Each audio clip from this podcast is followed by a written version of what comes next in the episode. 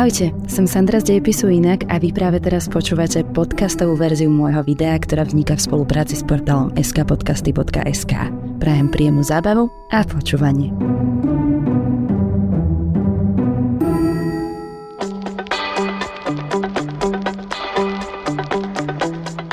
Prednedávnom sa u nás na Slovensku konal dúhový Pride a súbežne s ním aj pochod za rodinu. No a to ma tak inšpirovalo ísť na rôzne internetové diskusie, po prípade na Facebook a tam som našla rôzne typy komentárov a teda najmä argumentov proti homosexualite.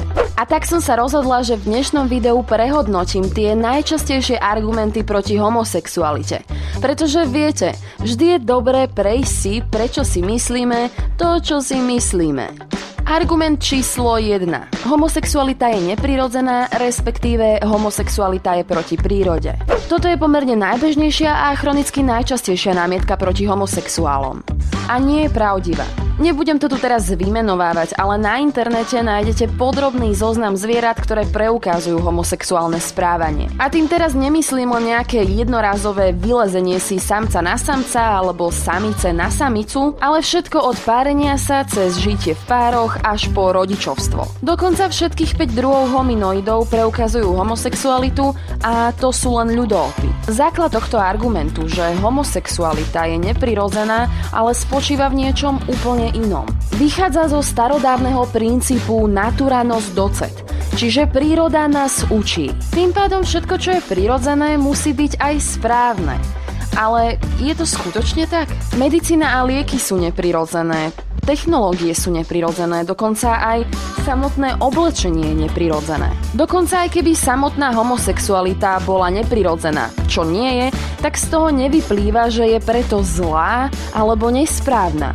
Argument číslo 2. Homosexualita je proti Bohu. Toto je tenký lát, po ktorom by som veľmi nerada chodila. Ale pri každej takejto námietke musíme vždy vziať do úvahy, že na tomto svete existujú aj ľudia, ktorí v Boha neveria a preto tento argument neobstojí a nepresvedčí. Do kresťanstva sa popravde až tak nevyznám, takže preto si nedovolím ísť nejako hlbšie, ale od malička som bola rodičmi vychovávaná ako kresťan katolík. A preto mám tendenciu konštatovať, že v kresťanskom zmysle je morálne nesprávne byť homofóbny. Áno, starý zákon uvádza, že je hrozné zúčastňovať sa homosexuálnych praktík alebo činov. Ale v protiklade s ním nový zákon uvádza, že sme povinní prijať iných, akými sú a zdržať sa odsudzujúcich názorov. Starý zákon vo svojej podstate vyzýva na tresty, ale nový zákon vyzýva na lásku a odpúšťanie si, čo je teda hlavnou podstatou kresťanstva.